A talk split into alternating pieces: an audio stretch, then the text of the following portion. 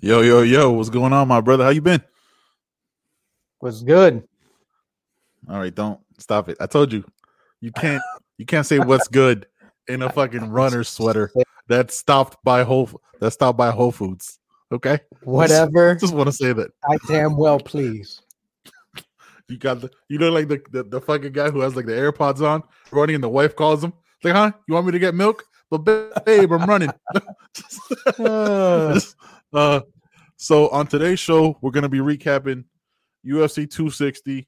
I'm gonna be trying a new bourbon.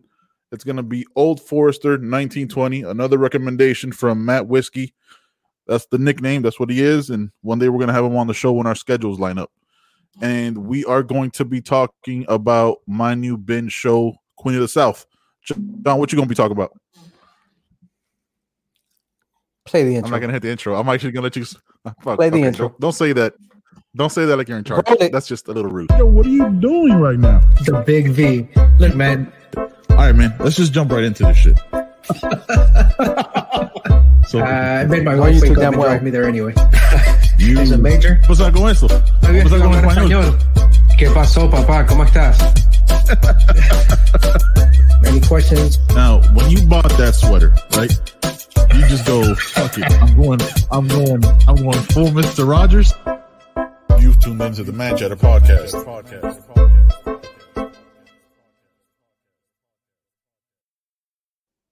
Ah shit, we back, man. I don't appreciate you catching on to the fact that I was gonna cut you off with the intro. That's that's disrespectful. All right, I got a I got a thing I do here. I try to keep it in that thing. All right, Uh, hey man, what's going on with you, man? We were talking Well- about something right before I hit live and record, and I, I was like, "Yo, save it for the show," because let me let's just start have a by real ass- saying, yeah, Yeah. yeah. Let me start by saying uh, we had Korean barbecue today. Mm-hmm. All right, delicious. Right. Right. I just find it funny that we went to have Korean barbecue. After that, we Uh-huh. went to the Asian And store and bought some like uh some bao, you know, Right. buns, pork buns, whatever you want to call them. thank you, thank you, because nobody knew what that was. Yeah. And then Appreciate afterwards, Yeah. we went to a Vietnamese restaurant to order Mm-hmm. Thai coffee. Think about that one for a second. Wow. Okay. Vietnamese restaurant to order Thai coffee. Yeah. That's interesting. Now, why would you go to? Yeah, no, I'm trying to. I'm real quick. I'm trying not to be ignorant, right? If anybody's listening, uh, Viet uh, Vietnamese are not Thai, so uh, that's how does that? Okay, John, stop doing that. There you go. At least, at least be centered and not make it look like you're just floating off into into the fucking future. So, why did you go to two different restaurants? Is that you didn't like you don't like the coffee at the Korean barbecue? They don't have coffee at the Korean barbecue. Yeah. I mean, I didn't even ask, but I looked at their menu and their beverages. It was all food, like four, I don't know, six pages worth of food. And then the back had a couple beverages, but I think it's just soda and water Mhm. and maybe, you know, like uh, barley tea or something like that. So Okay. they don't they don't really have that, that kind of coffee but uh, there's no thai place so this vietnamese place by the house just happens to have you know thai iced tea and thai Like coffee. coffee. yeah What's Thai but i wonder i taste like? wonder how they feel about selling that they're a vietnamese restaurant and you know i, I know and they probably have Yeah. mexicans in the back in the kitchen too just just saying Yeah. so i guess they can't feel like too like bad Jo Koy, like Jo Koy says, it's, it's it's a it's Jose that makes the orange chicken. yeah This stand yeah up. That's some rich. Yeah, that's hundred percent true.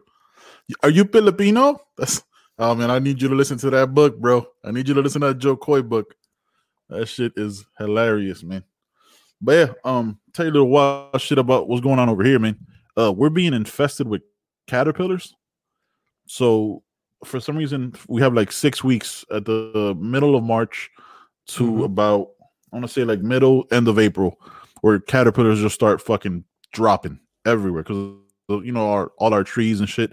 right You know they turn into moth and turn into mut- butterflies. Depend I don't know, depending on the fucking kind of I don't fucking know, depending on the kind of caterpillar.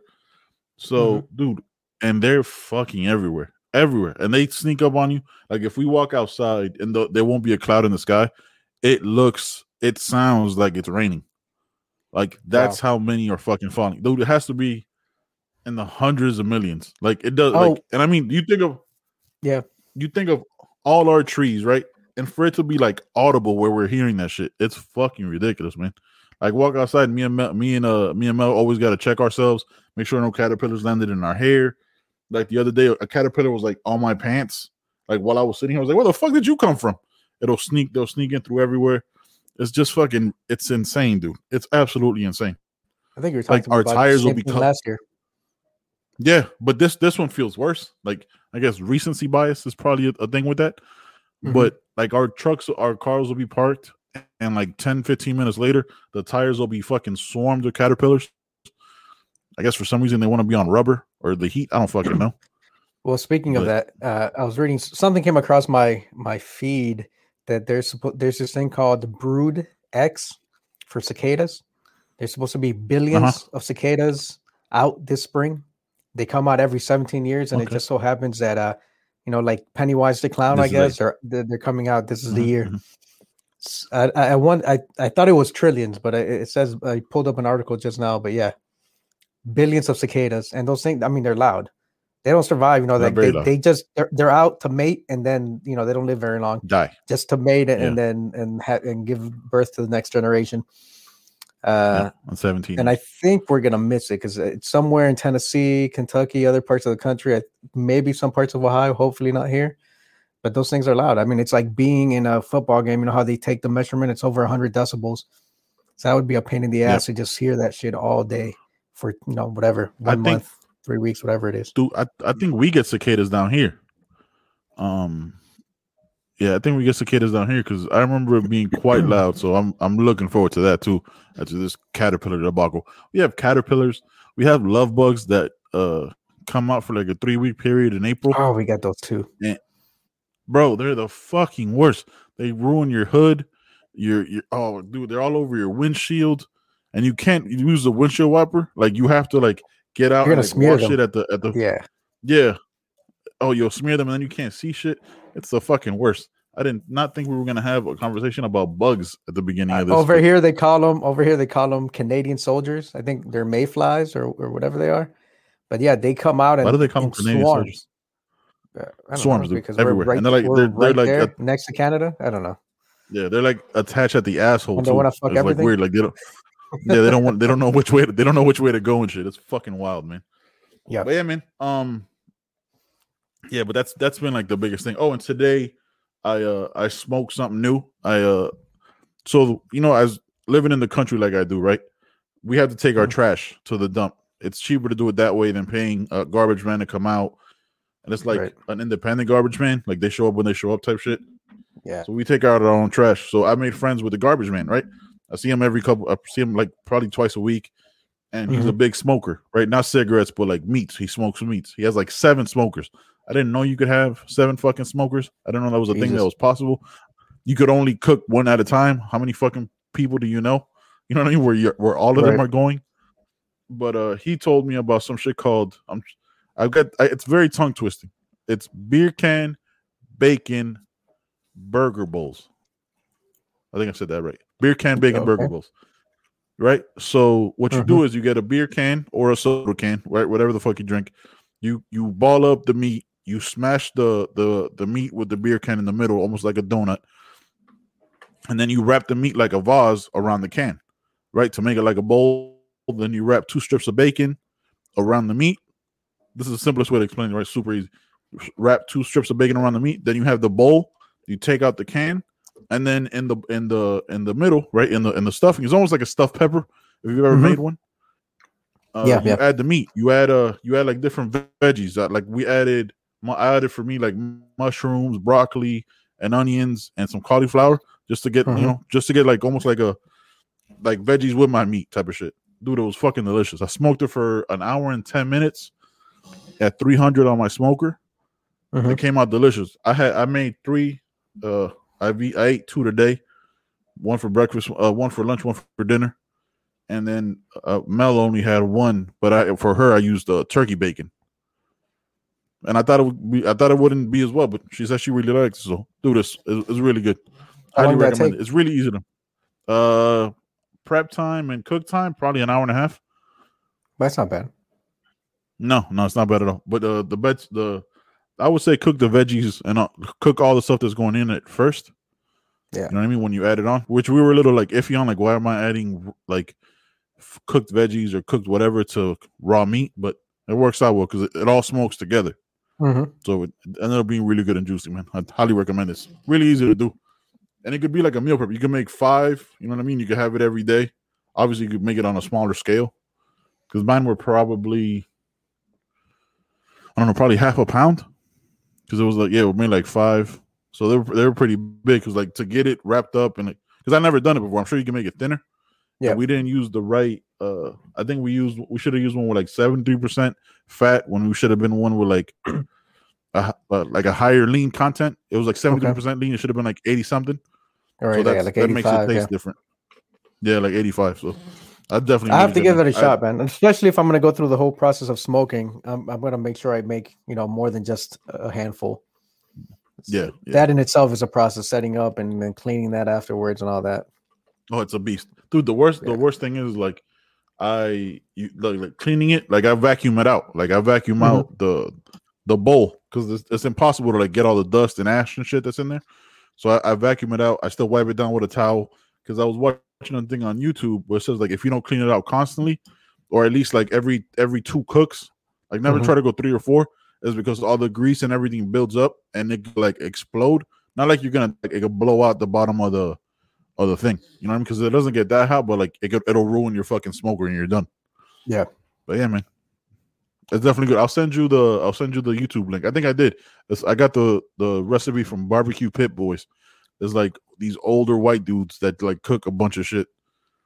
So it's pretty. Then dope. I trust them. Older white dudes that Yeah, cook a bunch of to. shit. I think it's gonna it's gonna come Yeah. out right. with a ZZ Top beard. If you guys know who Yeah. ZZ, ZZ Top is, like the long And ass white beard. they live Yeah. in Kentucky or West Virginia, somewhere in the mountains. There's definitely mountain. It's a definitely a mountainous uh, landscape, and they were Uh-huh. they were smoking it in the snow. Like you see snow all around. The motherfucker has like his sleeves rolled up. He has like a- they're cooking everything outside. All right, it's So yeah, man.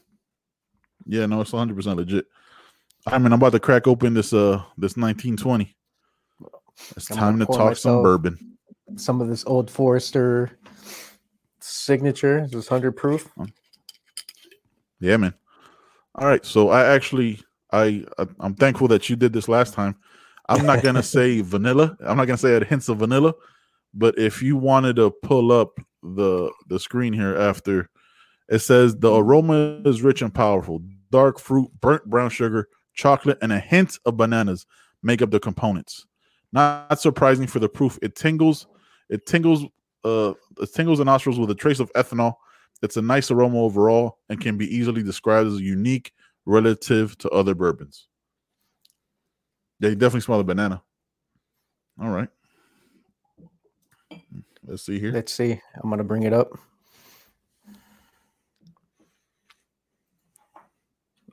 And uh, I'll zoom in just a little bit. Because you know I'm blind. All right. I read the nose part. Whoa, it's a little much. I think that's good. You read that? Let's. How about the palate? Tell me about the palate. I'm gonna tell you about the palate right now, son. I'll tell you about the, this. Is, this is like a play by play. All right, so it says it's big and bold and immediately likable. Wow, that's all right. Let's see. First taste, uh, Old Forester 1920 Prohibition style. so far, yes. God damn, that's good.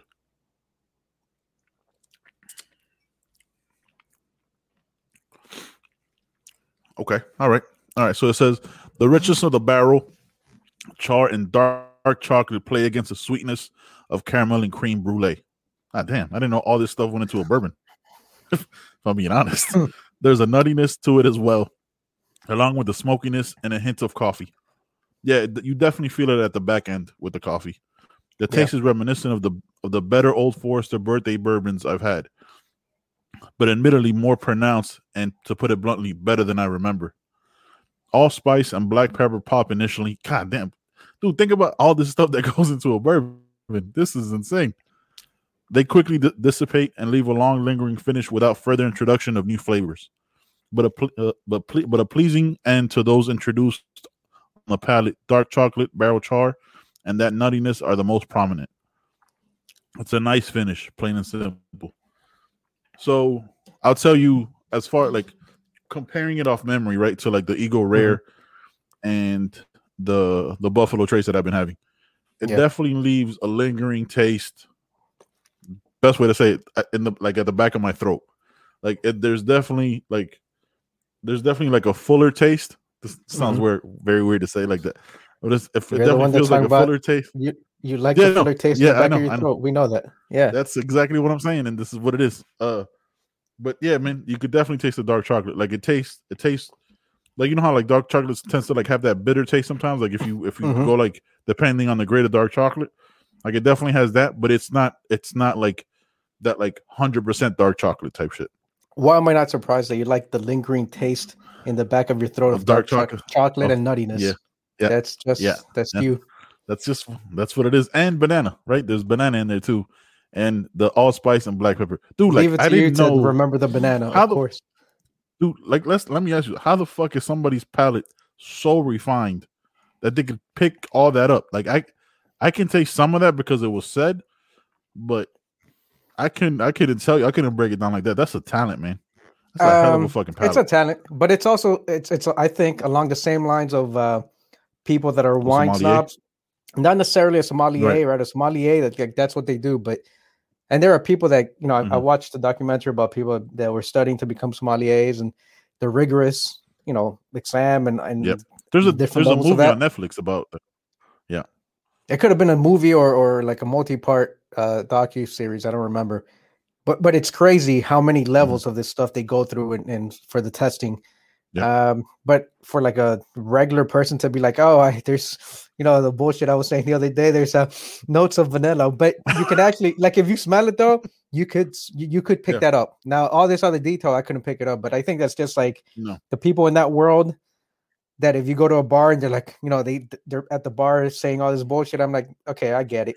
It's this club of Yeah. like, look at me, I can do this. Look how look how look how refined and cultured I am. Like, just drink your fucking bourbon, dude. but how how the fuck do you pick up the difference between and look, I'm not shitting on it. I'm I'm congratulating I can't do it. I don't have that kind of palate, right? But right. allspice and black pepper. How the fuck? Like, doesn't black pepper isn't black pepper in allspice because it's all spices, right? Like it's in the title. So how is it all an addition to black pepper? They quickly dissipate. I don't. I don't know, but our first taste, right? Not just the complete glass. I had two sips of it, Mhm. two solid sips. I Yeah, still, I still put it behind Eagle Rare. Mhm. Um, it's just, it's it's this is this is gonna be a word I never thought I'd say. It's a little bit too much. It's a little bit too thick. If you understand, like it's I know I know you don't like them that thick. I know I don't like like this is this is too much. This isn't like this isn't like an obese, you know what I mean? But it's just like, hmm, okay, this isn't I don't know. Like it's good, but again, I'm comparing it. I'm I'm a junior bourbon snob, right? Like I'm very, very low on the level of Right. what it all means and how to how to break it all down. But I'm just going off like my taste and my palate. Mhm. I still put Eagle Rare because it's a little bit smoother. Yeah. But I think this one is a, a higher proof. So Well, this one about to say that, definitely leave- yeah. It definitely leaves you with like the understanding of like, hey man, let's let's slow down because it's I also feel like the burning in the back, like right here, like my esophagus. I also feel that a little bit more pronounced than I typically do. So I there's bet it's that. too. 115 proof, or is it 120? The site says 115. I thought it was 120, but yeah, I mean that's No, it's we've been we've been drinking 80, right, or 90. yeah. and I don't roughly, I don't know yeah. what Eagle I don't know what Eagle Rare is. Then this old Forester that I popped open uh on Thursday is a Oh. hundred proof. So this is a little bit more. This is a Oh, we gotta- series. We got a we got a comment here from Ken Wallace. Appreciate you watching, man. So all spice isn't all spices. It's a single spice made from one, from one single plant, and that happens to taste like a bunch of things combined. Hence the name. All right, look at us learning something on life. Thanks, Ken. Appreciate that, man. If you got any more to add about bourbons or your thoughts on uh on Old Forester 1920, please let us know. Like I said, right now, my look, we're we're we're novices in this bourbon game, right? But so far for me, my top three are Eagle Rare, uh Buffalo Trace and Old Forester. But Old Forester can overtake Buffalo Trace, but it's just it's a different it's a different taste than what it's been. You know what I'm saying? Like what I've what I've been accustomed to. But I guess it's gonna happen with every other bourbon that I taste, right?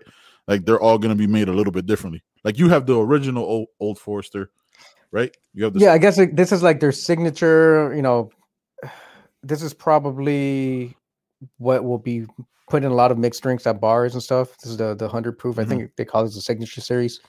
Um, and then there's the the birthday, like you you were reading earlier in the description, right? Like the birthday, they have the 1897, they have the the 1920 that I think you have. Um, I've had 1920 before actually. I, I've never bought the bottle. I've had 1920 before. Um, that's probably my favorite, but I haven't had Eagle. Mhm. I haven't had Eagle Rare yet. I haven't had Buffalo Right. Trace. And then I've had all the other ones, uh, like you know, Maker's Mark and all these other things. Knob, uh, so Knob Creek, Knob Creek. which I think that's the small batch from Jim Beam. I forget who makes that. So, so that's like the small batch uh, from another major uh, whiskey uh, brand. Knob Creek is good. Knob Creek Rye, I've had that before. Uh, and we've talked about this before, right? The difference, like I'm, I'm all in on American whiskey. I've tried, Yep. um, I've tried, uh, you know, Johnnie Walker. tried I've Proper 12. Irish, and I've I tried tried Scottish. I can't. I'm not a Mhm. Scotch fan. I'm just not a fan of No. uh the whiskey from from uh what is it? What, what's the saying from uh from across the pond? uh, yeah, yeah, across the pond. God, you're such not- a you're such a native. Yeah, damn. definitely, Um, definitely a fan of American whiskey for sure. this this is what I'll tell you. Like the I've had like four or five sips now. This is what I'll tell you about uh, Old Forester. It makes me like it makes me feel like I'm a certified bourbon guy. You know what I'm saying? Like it has that feeling of like, hmm, I'm trying. Not, I'm not gonna like this this this uh discuss the palate, right? But like it Mhm. makes me feel like I'm I'm getting I'm finding my place in the bourbon world type of thing. You get what I'm saying? Okay. Like in that Mhm. way, where like I'm starting to understand it better and where I feel more, I guess, like accomplished. You know what I mean? Like, Mhm. not th- not to say that I am, because obviously I don't know what the fuck allspice means. Like our friend Ken here, let us know. Apparently, You know what I mean? Yeah. Appreciate that, man. I, I, I was obviously an ignorant, ignorant statement, but it makes me feel like when I walk in, like th- just the sensing of the of the of the bourbon. Like it makes me feel when I walk into a room, I know what I'm talking about, even though I don't. Like it gives me that kind of confidence. Does that make sense? gotcha. No, it Yeah, makes so that's- makes perfect def- sense. Yeah, I there's like other versions. Like there was like the 1870. Uh, I think there was a 1910, and they're all they were all like in the same row. Yeah. And I couldn't find it because I was like, you. I figured like it would be like a 1920 would be by itself, and then 1870, 1910. But it was like behind the Mhm. 1870 and the 1910. So it was like in the row back, not parallel. It was vertical. So I was like, oh, okay. Then the lady came over and helped me, and I did find out uh at the lo- local liquor store when they get their shipping and like when they get Eagle Rare and Mhm. stuff like that. But it's it's rare that they get it. Ken, if you're still watching, Yeah, man, you the got uh, it's you got same any with my liquor store. yeah, you got any tips on what what bourbons we should try next? Because that's really what we drink. We're not we're not a gin podcast or a vodka. We're we're, we're bourbon, bourbon all day. I'm not sure that we're a bourbon podcast either. We just happen to drink bourbon while we talk the shit that we talk. But um, We talk. Uh, Yeah. we're bur- we're a bourbon infused podcast. Does that make sense? um, I like that bourbon infused. Bourbon Your wife infused. must have Like that? definitely whispered that shit to you. Your No, wife must have no, said that no, to you. That's that not up. something that you would come up on your own. made be- that up on my own. You son of a bitch. I No, no, I made that up that. literally right now. No, but it was good though. That's why you can't give me credit. Ah, Woodford Reserve. So can I? We ha- I've tried that one too. It's a classic. I, I like that one. It's a it's a solid one. They actually, my wife likes to watch baking shows, and they actually baked with bourbon on the show with Woodford Reserve. So I I didn't like that one. I think what happened there is I made too big of a leap from the. I think that was the second bourbon I tried past uh when we tried not to do any more of the Tennessee honey, right? So I think it might have Right. been the leap of that. So I might have to go back and try uh Woodford Reserve again because we started very much so in the kiddie pool, right? If we're being honest. Absolutely. We were we started in the uh the cocktail the what, is it? The um The yeah, The we haven't had umbrella- ice since the umbrella the umbrella drink of bourbon. We're drinking Yes. Tennessee honey. hundred percent. Yeah. Absolutely. Yeah, that, that's the best way to say it. Bourbon infused, motherfucker. That's a good one. Write that down, John. Write that down. Uh, your wife. Everything we down. talk She's about- that gave it to you. Yo, everything we talk about on this podcast is bourbon infused. So no, don't no judgments here. Yeah, Ken, I'm definitely gonna try uh Woodford Reserve again. I have a bottle. I end up buying bottles and like sampling different ones. I think I have like eight or nine bottles now, but three were a gift, so it's not too bad. But yeah, I mean, you you need to find this one. One day we need to we need to offer recommendation. Buy the same bottle and drink it at the same time. Crack it open and have like a reaction to it the way we've done. And not I- that doesn't mean I finish agree. one bottle. You know what I'm saying? Like, just we need to add more to the collection. You saw the picture that my friend Matt has for like his fucking bourbon wall. That's a beautiful setup. Yeah. That is, oh my god, I, dude! I I instantly wanted a built-in of like a bourbon. Melanie goes, "We ain't getting that shit. You better, you better. You're not ever drinking that much." Well, I mean, they're they're not called me a empty, right? They're full. It's but it's it's what They're you're doing. full. You're buying a bottle. You take you know you drink a few. You buy the next bottle. Mm-hmm. I um I no, I'm sticking with my bottle until it's done, and then I buy the next one. so Yeah, maybe no. I'll buy another Yeah, bottle. no. We'll, we'll agree on the next bottle to buy, in, you know, in the next week or so, and then we'll crack that one open and, and do uh we'll do a simultaneous uh test. See what Yeah, we'll do some research in it, like how we did with. What the palate is. Yeah, we'll see. yeah, you had notes of vanilla, so it's interesting, right? Like these are both of we're both drinking Old Forester, and you have the signature series, right? And yours has notes of vanilla, and mine is hints of dark chocolate, which is interesting. So that's pretty cool. Like how it's made in the same it's in the same distillery, but you know, depending on the barrel and depending on all this other stuff, that's that's pretty Right. dope. Ah. Well, here you go. Ken got another comment here. Let's see what Ken said. To be honest, Woodford isn't the best whiskey you'll ever sip, but in my opinion, it's the best value for the money. At that price point, we get it at Costco, and it's my favorite. Now, the price point is definitely listen.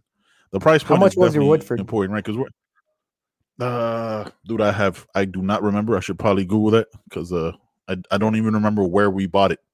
Yeah, this was this Um, was I'm- twenty dollars. Now this is a smaller bottle, granted, but uh, yeah, I mean, I I, I can't what's fuck- complain about the value for the money. I mean, as far as the taste of this, this is this is Right. I would say this Old Forester is above, um, you know, whatever bottom shelf. It's definitely a step above that for sure. Yeah, let me see if pull up the Woodford Reserve because it all depends uh on the on the place you buy it from, right? That's true. So a total wine, it's twenty nine ninety nine. The Woodford Reserve, the the standard. Yeah, that's a that's a great price. Uh, that's a great price point for for bourbon. Um, look, you know what's crazy? The I, I bought that ninety dollar bottle of Elijah Craig, right? hmm Doesn't even make my list, bro. I, I think because I had again, I had the expectations that I'm, if I'm paying ninety fucking dollars for a bottle of bourbon, it better knock Right. my socks off. So far, Eagle Rare uh has been the best. I mean, I Mhm. guess Elijah Craig somewhere on there, but again, like now that I'm tasting different bourbons, I'm starting to understand it a little more, and I have to try. Uh, I have to try the Elijah Craig again, but I still think I finished it. So if I finished it, I'm not buying another one because that's still ninety dollars. I could buy three Woodford Reserves for that price. So my boy Ken over here has the has the right idea about the price point. So Yeah. Ken, if you I have if you've tried Old Forester, yeah, if you tried Old Forester 1920, let us know what you think, man. Um, and where you're at, because for us, for me, it was 48.99. It's the second most expensive bottle I purchased besides that Elijah Not Craig. Yeah, yeah, and he's right. Look, he comes through again. Exactly. Elijah isn't three times better than Woodford Reserve, but it's three times the price. 100% But it comes from the same distillery, 100%. right? I think it comes from the same Uh, distillery as uh like Buffalo yeah, Trace well- and all these other ones. That's why, like you know, there's there's there are major distilleries throughout the throughout the U.S. right, and so Mhm, Right. a quite a few, you know, bourbons, whiskeys, they they all come from the same distillery. So I think that's what it is. You're paying for that that brand, that the fact that you know that history that it's coming from that distillery where other uh bourbons come from. Yeah. So I think Eagle. Rare is also made at Buffalo Trace. I think Buffalo Trace is Buffalo Trace Distillery also makes Eagle Rare. I think I read that uh today. I could be mistaken, but um I feel like I googled that when I was googling this old Forester shit. Could be. I'm trying to see if I can find yeah. some Pappy Van Winkle. Not the bottle. The bottle was like two grand, maybe more. like a glass, and the like- glass will just like probably be about a hundred bucks. And Yeah. that's not even, and you can't even find that at bars. It's just, it's tough. It- you know, I've heard I've heard Whistle Pig is good, uh, but I've never had Uh-huh. it. Again, like I have a friend. I I I'm getting all my recommendations from my from my from my friend Matt. Right. Mhm. I've heard Whistle Pig is good, but I saw the price. I was like, nah, I'm not paying hundred dollars for a bottle. Like especially for a bottle that I might not like. Like I, I need that to be like a hand, like a hey man, I'll take a I'll take a glass. So I, one day I just have to go to Matt's house and try all his bourbon and take an Uber back home to the middle of fucking nowhere. that might, that might be the best way to God go. damn. Yeah, I might be the only way to go because I'm not. I won't be able to drive back. These shits are strong, bro. Bourbon don't play. I mean, you're drinking one Speaking of bourbon, proof. speaking of bourbon, Jon, what do you think of that? Uh, that T-shirt I designed, uh, for our new Teespring store. Bergen, bourbon, briskets, and bullshit. Yeah, it's getting to you, huh? Yeah, Yeah, I like it. bro. we we had Yeah, a uh, that, that's the alternate design, right? Because there was a there was a an argument, no, we're not talking about that, Jon. between both- between no. designers, Yeah. between you and the boss. No, no, no. It's, yeah, my wife goes, "Hi, you ain't putting bitches on that." That look, all right, we can talk about it here. Obviously, it didn't happen. The initial talking shit design was never going to actually happen because I don't think putting bitches on a t-shirt is the best way to go. Was Absolutely Bergen, not. brisket, and bitches. And my wife goes, "Hmm, you think that's a good idea?" I was like, "No, no, no, absolutely not. I didn't think it was a good idea." John told me it was a good idea. It was his fault. of course, he said- you're he said it was- on me. Yeah, he was like, he goes, "Yeah, that's a great idea. Yeah, just don't, just don't tell my wife I said it was a good idea." That's what happened there, bro. The guy that always makes the right decision. That's who you're gonna blame it on. Okay. Hey, listen, man, bourbon infused came out of my mouth, motherfucker. Let's let's let's just understand that. That's the name of the next show, by the way. Episode 176 is gonna be bourbon infused. That's it. It might just be part one, two, three, four, five. We just keep that shit going. Yeah. Oh, bro. We'll make it a series. wild. We'll make All it a right, I- series, especially. B- b- before we keep going down this rabbit hole though of uh of, of bourbon infused because we can go on forever uh especially since sure. i have the bottle right next to me i think we probably need Yeah, to get- get get- into the get- next segment Yeah, let's do it, man. All right. Uh UFC 260. I caught the Bleacher Report highlights. I knew I know most of what happened, right? I know Sugar Sean, which we talked about, should have been the co-main event. Yeah, Still made me mad. Commented on Twitter. Shout out to the fact they got 18 likes on that comment. Should not have been Tyron Woodley. They should have moved Tyron Woodley to the headline of the fight night side, right? Like the the the prelims, and then just moved the, and then just moved everybody else up. up. Tyron Woodley's done. Sorry to say it. Um, it's a wrap. Thank you, thank you for your service, type shit. You were a fucking monster in your time, but the game's passed you by. yo uh was- yeah let, let, let me pull up the sean, sean o'malley uh highlights this is a two minute video hopefully they um again this is we're just bringing this up for for commentary Yep. Oh, the And shit talk, fight right? already happened We're a bourbon infused podcast. Anything we say after two, after three sips of, of bourbon, it just it's kind of all downhill after that. so All downhill. This is terrible. Okay, so let me see if I can bring it up. Yeah. Let's see if you're ready for the screen share. It was in the first round too, right? No, no. In the first round, he got him. Let's see. I'm going to, the, the fight started here, so I'm going to uh share the screen, see if it comes up. All right. Here we go. right, here we go. I don't know how, how it's going to live play, but reaction. yeah, I'm not sure if I'm sharing see. audio, but you might It's okay if you do. it, that's We're gonna talk over it anyway. Yeah, Yeah, that's fine. here we go.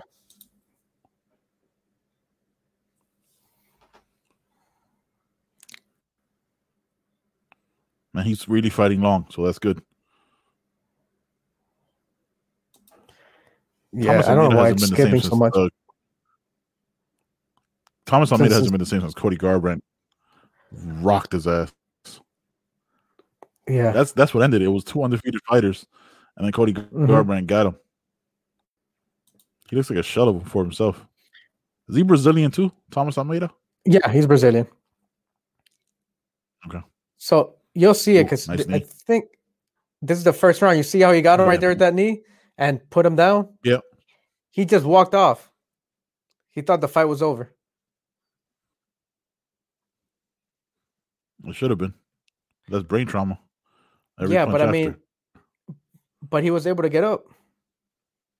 No issues. So O'Malley kind of cost himself because I think they ended up going into the second or third round after this. He should have finished him in the first. But So what, Almeida you think, just what was your impression of O'Malley? He's a tough motherfucker, bro. He's still a, he's still he, again. Every single person on in the octagon could beat our ass. Like, let's just make Yeah. sure we say that as we uh we're just saying level to level. right there. That's where he hurt him. That's they. Poof. Look, you see how he casually walked up to him? Like I'm gonna I'm gonna rewind it because right there, that short that short left is what hurt him. Put him down, and he's just he doesn't know where he's at, and he hesitated Yeah, he again. doesn't know. oh, they're gonna they're gonna replay. it. Got him with He's a that little short bit too- left, He's a little bit. and he's just like he didn't want to hurt him because he knew he was out, and the referee Mhm. just said like, Yeah, "Hey, he never he never goes for. Yeah, he never wants to go. He, he's never one person that likes to go the extra shots, right? Take take the excessive damage. He's becoming a different, Yeah. a different level, bro. He's becoming a really different, which is what we talked about, right? Which is why he should have been the co-main. Yeah, he was never in trouble during that fight. Um, Almeida's tough. I mean, again, he took that he took that knee in the first round. It was a knee and then a left. He put him down, but he was able to somewhat recover because O'Malley didn't go after him. But Right. uh, you know, he had a huge reach advantage, height advantage. They're just not in the same league. Not that he's not a good fighter, he is, but like you said, he hasn't been the same since uh that fight with Garbrandt He hasn't been Cody. Yeah, I don't think he's been. I don't even know if he's been ranked since that time or if he was ranked going into this fight. But um, yeah, no, Cole, because I think Thomas Almeida came into that shit with like off coming off like knocking out three or four dudes in a row before that Cody fight, Mhm. and then uh Cody got him, and I think it was like a, uh, fight night on Fox or some shit. It could have been years ago, and fucking knocked his knocked his block off, and after a knockout like that, when you're that cold, it's very hard to like get back on it. Like the only person I know that's done it is Glover Teixeira. Like Glover Teixeira's got next up against a 205er, and he comes back from getting destroyed by a bunch of fighters. And he's just made his way back through it, and he's like 175 years old. Yeah, he's he's getting the next. uh Isn't getting a nod for Yeah. uh Yeah, yep, to try the belt? yeah, he's going after it again. This time it's not Jon Jones. Yeah. Um, should we? Are we gonna touch on the Tyron Woodley stuff? I mean, I, I think I already covered it, but I don't know if that was on here or pre-show. Bro, I, to tell you the truth, it was a, that was a pretty exciting fight. You're right. He's done. I think that that's it. That's a wrap on his Yeah. career. That's four straight losses. Um, Now it's not like he hasn't lost to to nobody's. Vicente Luque is what 28, 29. He's up and coming. Yep. He's he's getting there toward you know he's a contender. He's a he's a for, for real legit contender. yes, And Tough and. Tyron came out, yeah, Tyron came out aggressive, unlike he what he usually does. Like you know, I've seen his Yeah. fights when he was defending his belt early on, 2016, 17, 18, and Mhm. He was what how you you know he was what uh Usman is now. Like just he was a killer. If he had you, he would go after you. Yep. And he came Yep. out. His last two fights he's been he's been hesitant. He's thrown like ten total punches in his last his previous three bouts, I think. Yep. He came out last night and and he came out aggressive, attacking immediately. Um, I thought he had Luque in in a bit of trouble at the beginning. Um, Luque keeps coming, man. He's a, he's like a Mexican yeah. zombie, bro. that chin keeps coming. is Mhm. that chin is and and look, I thought Luque was Brazilian too, just like all these other guys. Yeah, He's. Mexican. I thought he was Brazilian, but yeah, that he that chin just holds up. Let me, Um, let me see. and, and Please hold. you know, Tyron made a, a huge mistake because Luque rocked like. I, I was excited. I thought he was gonna pull it off. I, I really thought he was, but if you if you you didn't have a chance to watch during the fight, he was loading up. He was just Yeah, I was loading up on shots. Brazilian. You're right, Brazilian. I was mistaken. Yeah, yeah. Yeah. Tyron was loading up on every single shot. I mean, he was connecting, but every shot he was he was loading up, and so he just kept opening himself up, and that's what Luque did. Like Tyron Woodley came in, uh, I think it was a I think it was a left left himself exposed, and then Luque he was just waiting. He said, "Oh, you know, he he got my chin, he got me, he thought he rocked me, so he came, he kept coming after me, overly aggressive. I noticed that he was overly aggressive and kind of leaving himself Mhm. open. And I just waited for that for that chance. And um, That's that pressure, think- though, right? That's that I- I pressure think- of three yeah. straight losses. Absolutely, that's what caused him to to load up and come come after him. Uh, being aggressive is good, but I think that, like you said, that pressure he needed he needed that win. He had to have this win Mhm. because he knew that if not, then that would be the end of his career. You know, or he would be he'd be headlining fight nights. There would be no more pay per views for him. Yeah, or Bellator, right? Because there's or that Bellator. chance. Yeah, where, where they look 170 stacked, right? You have Colby Covington, you have George Masvidal, you have uh still still got Gilbert Burns, even though he just lost to Usman. Like it's it's Yep. stacked. You gotta you gotta sometimes you gotta let the old dog go to let the new wolves come through. You know, Yeah, man, and Usman. Don't forget about Usman, the champion. Like you said, Burns lost, but if you saw that fight between Burns and Usman, he rocked him. they went to war. He had Yeah, him in went to war. trouble. And Burns, Yeah. like he talked about it at the end of the post fight interview that he, you know, the mistake that he made. Um, he should have finished him. I thought that was it for Usman, but um, it's stacked. It's it's tough. And Woodley had his run. He was a great champion, and he was champ for like from what 2016 to 18 or 19, whenever Kamaru Usman defeated Uh, him. I think it was 18. I think it was like late 18. 18, when Usman defeated him. Yeah, Yeah, I didn't mean, watch that fight it's- either. It's tough. I should have. Yeah, because it was that part where, like- on, on top for that long.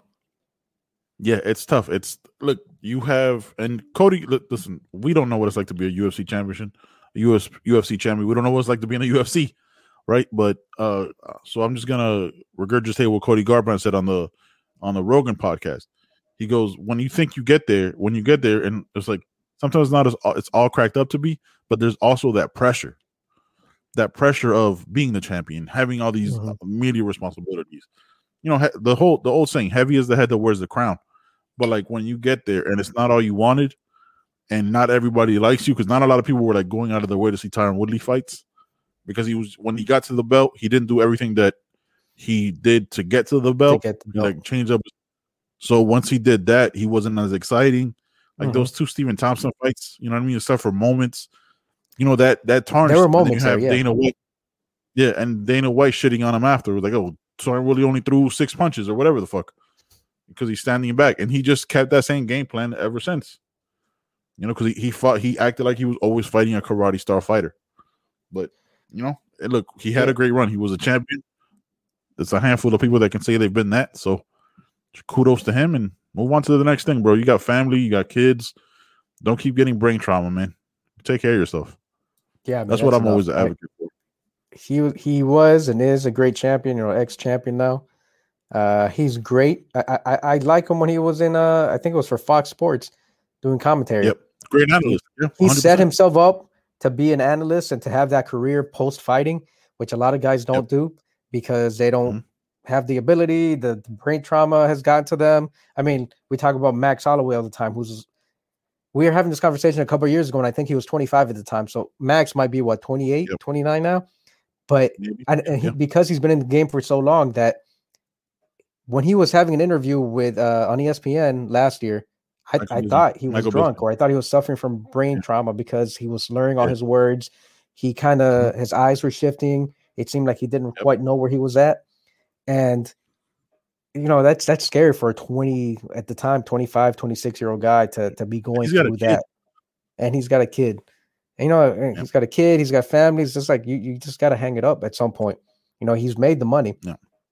uh so good for Uh, woodley good for tyron woodley that he can move on and do that because he's i like i like him as an analyst. Uh i like him on fox or whatever back and forth they have with with uh i think it's Mhm. michael Chiesa and and whoever else they have on there on Chiesa.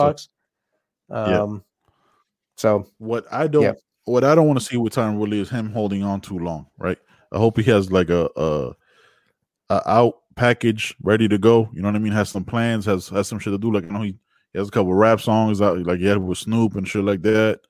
And I hope he has that stuff ready to go and he's ready to move on because brain trauma doesn't come back, bro. Your your brain doesn't regenerate unless they found some miracle in weed or some shit to make those uh those synapses start firing again. You gotta you gotta be mindful of that, man. Every punch you take. Uh speaking of brain trauma, Jonathan Vallejo. Uh sometimes Stipe if i drink enough Miocic, bro. Stipe Miocic, man. The greatest heavyweight of all time, regardless. i think so yeah unless Jon Jones, unless Jon Jones wins ten straight. Then what Jon Jones is already cemented in his in his own right. Lost last night. Uh, I don't like. You know what I don't want to do? Like, I don't want to like make him a meme or like embellish how hard. Like we knew we knew what the possibilities were, right? Like if Francis stuff to take down, it was over. And Absolutely. Francis stuff to take down. You know what's crazy is You that, saw it. Yeah, man. Look, let's go back to 2018 when they fought. Francis Yep. Ngannou came into the UFC at, in 2015, 2016. He got to the title in Mm-hmm. 2018. Really didn't have a lot of experience at that time. Maybe four all. years of like fighting, training, uh, mixed martial arts. Yep. Right. and only hitting people in the face. and only hitting people in the face, right? His story was, I Yeah. think he he came from Cameroon. He worked in the mines. He Yep. ended up going to you- Spain. He was homeless. He was in, in jail. Then he went to France, and then he walks into a gym, and some guy sees him, and he's like the perfect specimen. They're like, "Yeah, we're gonna do something with you." Um, Did you see the video of Cameroon reacting to his uh to him winning the title? No, I didn't, but I, I could imagine that they were going fucking batshit going. crazy. So, so anyway, so that I mean that's that was a story in like a, a twenty second uh soundbite. So, Mhm. 2018, he wasn't ready. Like everyone knew that he could. He had the power of a fucking semi truck, right?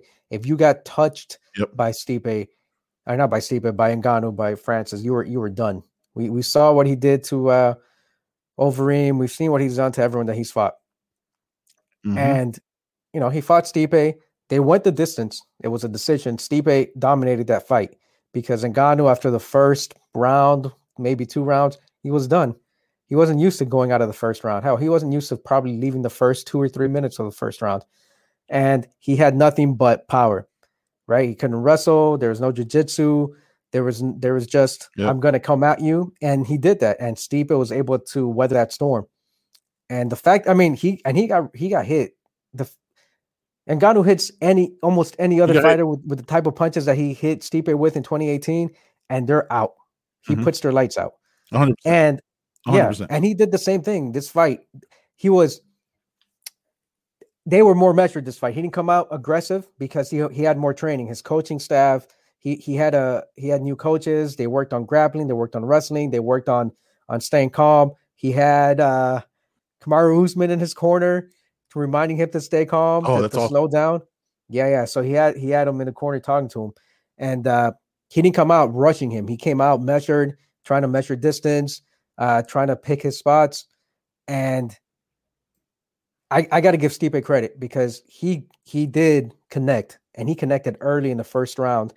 And uh, we are talking about that that uh, stuffing that takedown from Stipe because Stipe got rocked. He felt it. He wasn't wobbly, but he felt it. Um, and Mhm. so when he saw the he when he saw the takedown, he went for it. And you know, in 2018, uh, Ngannou doesn't know this. He wouldn't do this, but and I, and he didn't because he got taken down constantly in 2018 Repeatedly. in that fight. And so what happens? All he all he did was sprawl. It's, it's basic technique. He sprawled, put all his weight, you know, on those hips, and came down on Stipe. And Stipe had to carry his weight, and immediately he transitioned to take Stipe's back. And when he took Stipe's back, they were up against the cage. He got him with like I want to say like six, seven, eight, just rights and lefts. And you would think that these are like rabbit punches. No, man, this dude is like no, unloading. I, I know he's not able to really Yeah. like load up and give everything, but it, it doesn't take it doesn't take a lot from that man. And the reason we know it doesn't take a lot because the the punch that put Stipe out was a fucking jab. He was like hopping into Yeah. his jab. It wasn't even a, an overhand right. It was a it was a jab see- that put Stipe down on the ground. Did you see the still of like when that punch connected to Stipe's face? Like, Yeah. look, like I said, we're not gonna put it on here because that's that's not what we're, we're not gonna do that. You know what I mean? Like respect respect to a goat. Yeah. Uh, and because we like him, right? Because if we didn't if we didn't like any and if he was a goat, we shit all over him. Let's just be completely honest about this. Right? Like if we didn't like, we'd, we'd have the fucking background would be that person's face, right? Like this shit right here around us would just be that person's fucking ah. Yeah. So uh that seeing that stuff I was like when he knocked him out, I was like, he didn't even like catch him clean. You know what I'm saying? Like Yeah. he he just it just seemed like it was in the transition and he just caught him. And like he fell, Steve fell back, back all weird. But it was fucking cr- I was like, okay, I, I kind of expected it in 2018 I Mhm. I tell you what, I expected what Ngannou did to Stipe a lot more than I expected what Stipe did to Ngannou in 2018. Does that make Mhm. sense? Because nobody did that to Ngannou, right? Right. Like how y'all wrestled him and outworked him. Ngannou just if he if Ngannou hit you one time, your life was over. You have to thank your kids and your wife for you know what I mean for taking the time and understanding that you were gone for eight weeks for this to happen. You know what I mean? That that whole speech after the fact, like you know, I, I trained really hard, but hey, he just caught me. Like you just you just know, or you're in the hospital and you talk to Ariel Helwani on Wednesday. But like I, that dude, it's I just saw so I, I went on Twitter real quick as we were doing this because I was trying to find that video because I don't remember if I was on ESPN or ESPN MMA Mhm. uh where they show the video of like oh people watching the the fight at like a at a at a bar like but Mhm. everybody was outside in the camera room Yeah. and like it's hundreds and hundreds and hundreds of people and when he knocks them out everybody starts going crazy like they just won the world cup you know what i mean and then i'm so i'm scrolling through espn mma and they have a, a picture of the three champs 170 185 and the heavyweight are all are all african Africa. Yep. Yeah, that's fucking dope, bro. That's fucking dope, man. Because that opens up, you know what I mean. Everybody in, you know what I mean. All everybody in those countries, there's gonna be people don't understand the effect that that has uh, on countries. Because then there's gonna be uh, scouts that are gonna go there, right? Trainers that are gonna go there, like, oh, maybe try to find the next, find the next Francis Ngannou. The possibilities from these poor, impoverished countries, you know what I mean, uh, to have the ability to become a UFC champion. Gyms are gonna open up, jobs open up. Like that type of stuff is the stuff you don't know about and you don't see unless you're super embedded in it. You know, just seeing it under, and understanding being an immigrant and being and having that mentality, that changes an entire landscape. You have three champions in the top promotion in the world as African descent. That's fucking massive, bro. Fucking massive.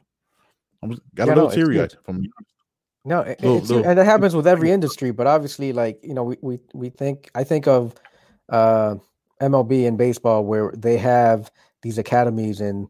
Well, I don't know if they have it in Venezuela anymore, but you talk about the Dominican, Puerto Rico, it was in Venezuela, um, and and these kids, you know, in the Dominican, they grew up playing with like rocks and broomsticks, and then these Yes. scouts pick them up and they go play for the academy in the Dominican, and then from there they make it to the major leagues. Like this is something that if it's not existing or if they don't have existing uh, an infrastructure, it it opens the doors to that. Because like you said, there's three champions now from uh, Yeah. these three. Well, I think two are Nigerian. Nigerian, right? It's it's uh, Usman and Uh, Adesanya- and Adesanya, are yeah. both Nigerian, and then uh, we got uh, Francis, Francis from Ngannou. Cameroon. Cameroon, Yep.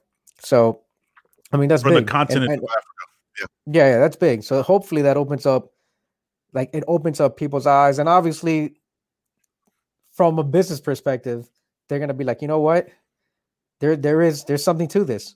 I mean, and Ngannou, who just a physical specimen, no athlete, no, no athletic, no fighting experience, nothing, and he walks into a Nothing, gym like that.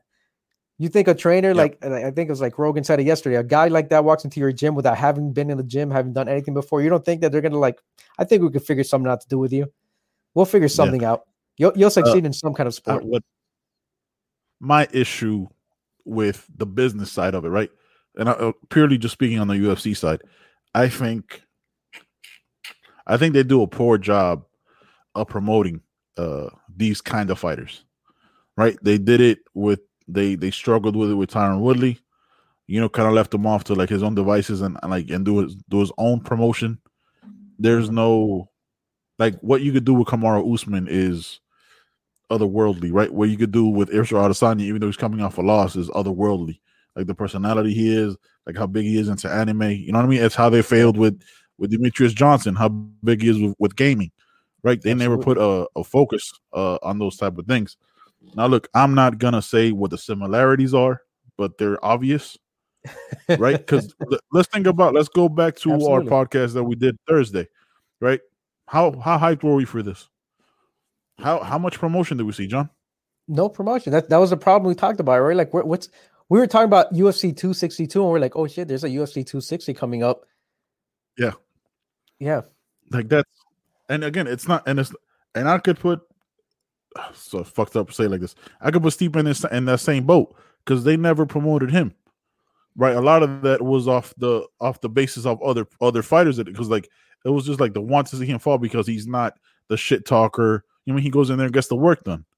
Well, there's that. there's the you know- three guys that we're talking about: Usman and Ngannou and um, Adesanya. That they could be doing so much more. Just like you said, they screwed up with Demetrious, and he's he went over to one, and uh, they have a different philosophy at one championship too, right? Like they they Yeah. want the good guys there, the family guys, the the wholesome Yep. fighters. So they're not all into like the shit talking, the Colby Cov- Covington and and Conor McGregor. Conor that's not their that's not their thing.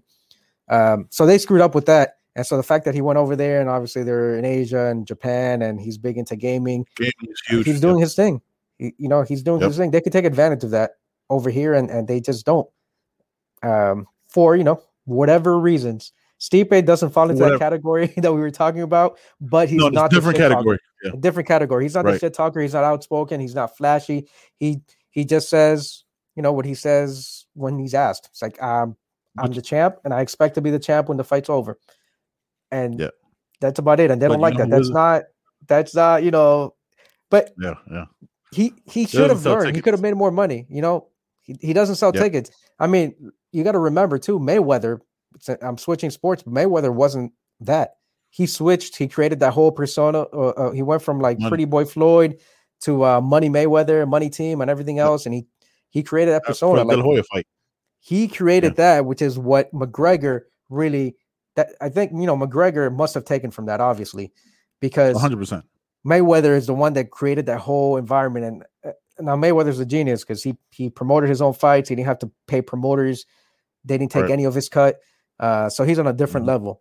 Um, but yeah, but Mayweather made the adjustment. Stipe didn't, which is why, you know, they're not even talking about a rubber match. They're talking about Jon Jones or Derrick Lewis. I'm Already. like, yep. what about uh Stipe, who's the champ, who's defended that shit like multiple times? Yep. No, no, no, no rematch, no tril- no, no trilogy to, to determine who the, the real him- champ is. They're gonna do him crazy to like. Junior Dos Santos. They're gonna Yeah. do him like Junior Dos Santos after he lost the title fight. Just like, hey, it's not he's not good for business anymore. Which I get, right? Like obviously, uh, the casuals and the fans would want to see the Jon Jones thing, but it, that's why I think Steve should walk away too. You know, like it's it's that feeling of of no respect because it's almost like if you don't do your own promotion, they they get mad at you and punish you, even though they're literally the promotion company. Right? Like it's Yeah, their no, job to sell a fight. They get they get mad at you because you didn't do a jo- good job of selling. What the fuck is your what the fuck is the point of you, bitch? Like I have to figure out how I get paid from your basis, from your opinion of my performance. I also have to do my own promotion, grow my own social media. When I'm I'm your independent contractor because you won't put me on like don't don't even get me started on the UFC issue, bro. Well, here's the thing with the UFC, right? The UFC is not like the boxing has promoters, and every fighter, you know, Right. multiple fighters fall under a promoter. Like Dana White in the UFC is the one promoter. That's it. yes, for all those fighters. and then yeah. fighters have managers, and they try to work out whatever terms for their contracts for their mm. fights with Dana White, Mhm. and that's it. But the one promoter is Dana White, and he's promoting the UFC, and then he figure they figure out the talent and how the talent fits, Yep. and what fights make the most sense or you know the most money. Right? That's that's what we're talking Mhm. about. Um, for sure. so he's he doesn't have the fighter's best interest in mind. You know, and, and Stipe, because we got we got away from talking about the fight. He got he got put down twice. He got rocked with that jab, stood up, and you know he he needed to uh, recover. that- you could like I'm I'm, I'm, I'm a- rubbing my a forehead hurtful reaction. That's Because- a hurtful reaction. because you I know you feel because bad, yeah. he got up and and Ngannou didn't try to go after him. And so I was like, all right, you got time to recover. I wanted to this was in the second round. I was like, all right, you got time to recover. What did Stipe do? Like he got back in there because he's a champ, he's a fighter. He Yep. got back in there and he connected with a right that kind of stunned Ngannou, who was coming. It looked like he was coming forward. Like in the post-fight interview, Ngannou said he was backing backing up, so he didn't really hurt him. But it looked like he was gonna start to come forward. Stipe connected, stopped Ngannou a little bit, and so he thought he hurt him, so he kept coming. But the the thing is, Stipe hadn't recovered. He was still on wobbly legs. So after he connected with that Yep. right, he got in even closer. And what happened? Another left, like a short hook with that left hand, which is what Yep. put his lights out. And then he fell like so awkwardly. I was thinking, like, damn, he he fucked up his ankle, tore his ACL, all sorts of stuff. When you see that, you know what I'm talking about. You sent me the picture. I, I saw the the fight and I saw the replay. It was uh concerning. And and the bottom line is is this: what everyone thought Ngannou could be, he's there. Not quite there, but you Not see the there. adjustments to having a new team, a new coach, practicing those skills that you didn't have, and actually learning like MMA. So basic things, being able to sprawl, being able to take someone's back when you have the opportunity, being patient, not not not Yeah. uh, exposing yourself. Steep, I don't think Stipe can compete. He, I don't think he can compete No. because what's he going to do? Just You're take his time with Ngannou? If you do that, then Ngannou's not going to get tired, and he's just going to pick his moments to explode, back out, and then just do that for five rounds. Because all it takes, So all it takes is one. All it takes is one from Ngannou. yeah, and that was a jab that put him down. Oh. A fucking jab. Yeah, like a like a sloppy one too. It was Mhm. like in in like in transition. Like it wasn't like a clear a clear punch. So it's the chance for Stipe to beat him was uh was then was in 2018. You can't. He's only gonna get better. He's only gonna improve. Look, 2018 he got there with pure athleticism and the freakish strength that he has. Now he has technique, understanding, pace, timing, and now he's got Kamaru Usman in his corner, bro, bro, all day, all See? day. You're right. Let's bring That's that it. Jon Jones fight. Stipe, great champ. Yep. Don't come back. Not because I don't want to see you fight, because you're a great champ. Like you, dude. Yep. Those those, those family, punches bro. that he took, those punches that he took from Ngannou when Ngannou had his back, Yep.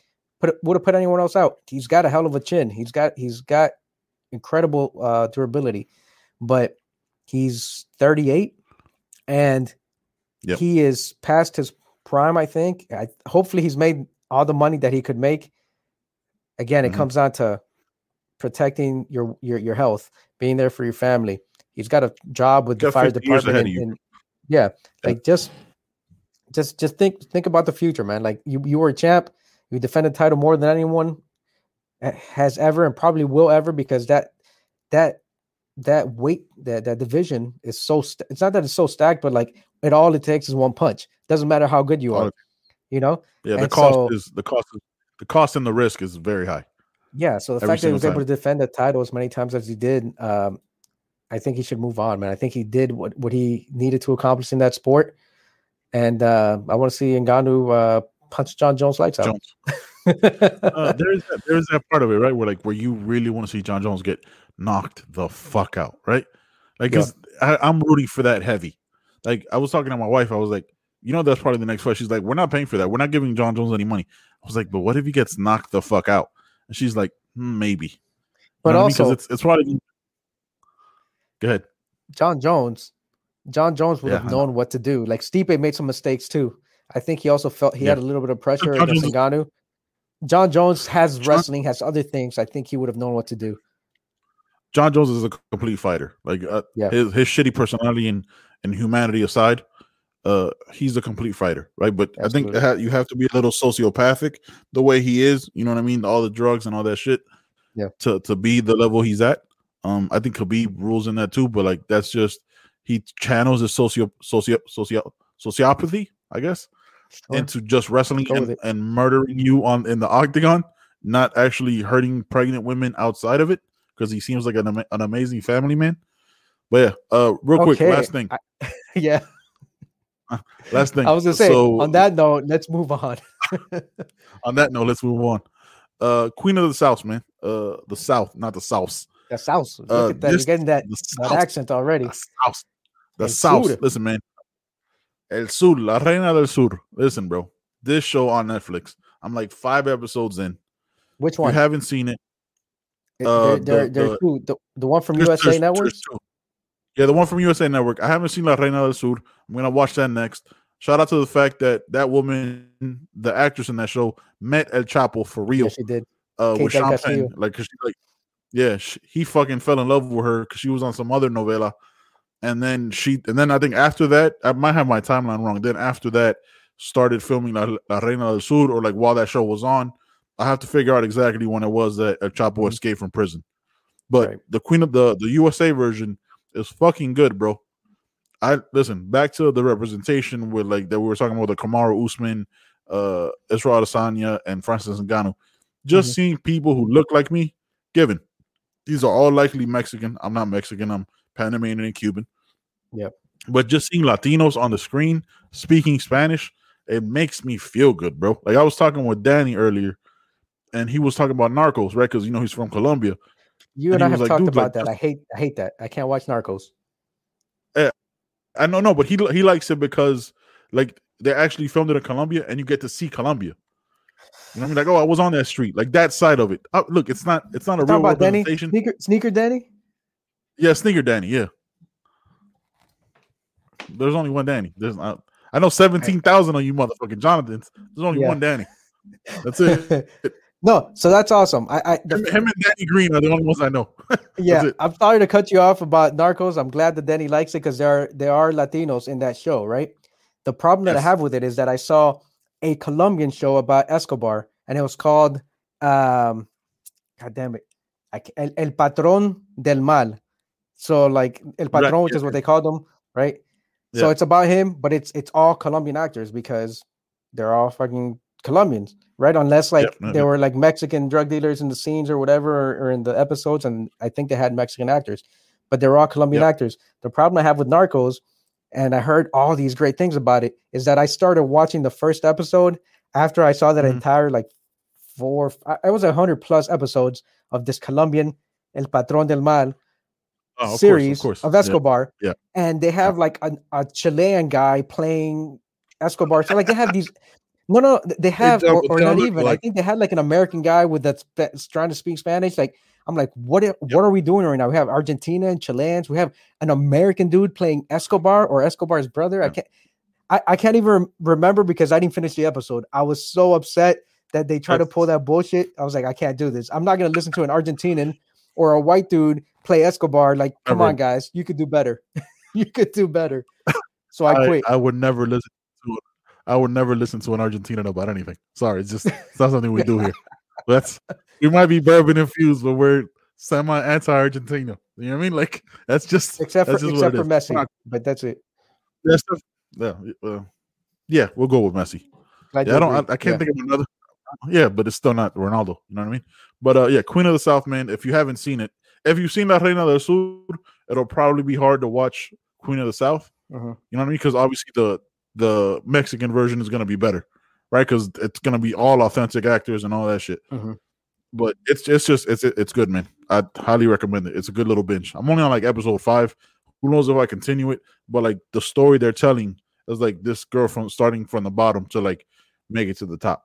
Yeah, I saw season two actually on my road trip last year. You know, when we went to visit you over the Yeah, went to. Cali. So my, I guess she's my niece, niece-in-law, Mhm. My wife's niece. Um, Yeah. yeah, her and her and her husband they were watching it, and so she's like, "You gotta watch this. You just you gotta watch. This is this is awesome. Let's start from the first season. I don't know. I'll, I'll, I'll jump in. I'll jump in. You guys are on Yeah. season two. Let's just keep watching season two, and it was good. Yeah. I just never got back into it because I had like, like there's I didn't want to start another show when I'm already Yeah. watching some shows here, and I'm like, So what am I gonna do? Like, yeah. Plus, I I do I'll get on the computer and write stuff for the the website that I'm working on, and it's like I can't. I don't have time. I'll finish one show, just like I finish one bottle of whiskey, and then I'll move on to the next. I got you. I appreciate the not binging. Uh, shout out to the fact that uh your website got hacked, then I had to recover it. I didn't, dude. I did not realize Did our recover website got hacked too.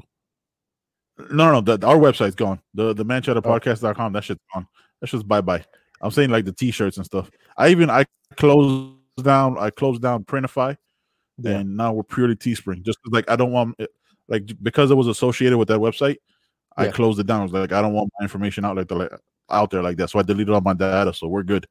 I'm gonna order some samples. You got the you got the website, right? Like the the info, like the login and password and shit. Yeah, you so order some samples and let's yeah, let's see let's see what these new samples are like. But yeah, man, I got nothing else. Shout out to the fact that we thought we were only only gonna talk for 30 minutes and we went an hour and nine. It's always dude, like you can't plan this shit, man. I blame it on you. Yeah, you fucking right. Bourbon infused. Uh, I'm probably gonna go jump up out of here and go watch some bake spring baking championships with my wife. She's a big fan of that. So, my brother, I will holler. An hour and nine minutes and forty seconds. You got anything else for the people? Peace. I'm out. Okay, don't. Okay, don't. I hate when you do that.